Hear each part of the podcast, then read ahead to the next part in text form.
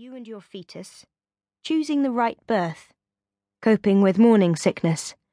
Thanks, I said, quickly stuffing them in my bag. The last one will be particularly relevant at the moment. Might help with those sudden rushes to toilets, rubbish bins, side of the road. I looked at my feet as we crossed the street. You know, when your mother was pregnant with you, she threw up right outside a busy cafe in Chelsea.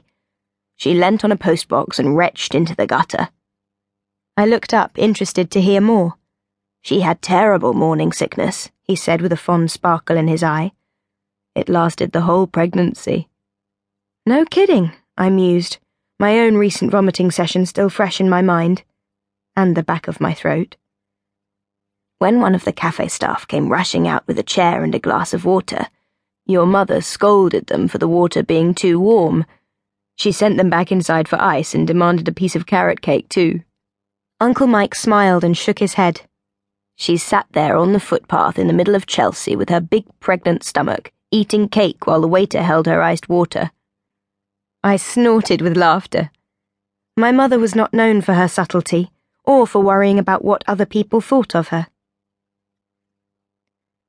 Archie and I played at the kitchen table while my Aunt Sinead sat at the other end feeding Millie, their chubby armed nine month old. Mum had been nine when Uncle Mike was born, a wonderful accident, Grandma had called him, so my cousins were much, much younger than Alex and me. Millie was spitting her mashed vegetable crap out over her chin and onto the table, blowing raspberries and giggling. It was a messy affair, one I was careful to keep away from. I may not be the most fashion conscious girl around, but I at least like to keep my unfashionable clothes clean. Uncle Mike was at the Aga cooking up a feast. A cup of tea wafted its bergamot aroma under my nose. No more strong black coffee. Not good for unwanted fetuses, apparently. Sinead was telling Uncle Mike about a charity dinner they were required to attend. Another one? Really? He got eggs out of their retro blue Smeg fridge and stepped over one of Archie's toys. Their huge house was always in chaos, in spite of the housekeeper's efforts. Can't we just give them money and not go? He cracked the eggs with the ease of someone at home in the kitchen. Sinead didn't cook or work. Sinead had babies. Alice was eight, Jess was six, Archie was four, and Millie was last.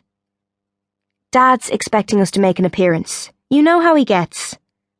Yes, I do. But just one weekend I'd like to stay in with my wife, cook up some spicy chicken wings, and watch a little television. Sinead scooped food off Millie's chin and spooned it back into her mouth. Millie spat it back out again. I secretly applauded her. Second hand, chin dribbled food was disgusting. Should have moved to Yorkshire and started my own practice in the country, Uncle Mike mumbled as he distributed bacon among waiting plates. None of this charity nonsense and balls and kisses in the air. Why kiss the air, anyway? Darling, you're mumbling to yourself again. Sinead mopped at Millie's grubby face. I was enjoying the distraction.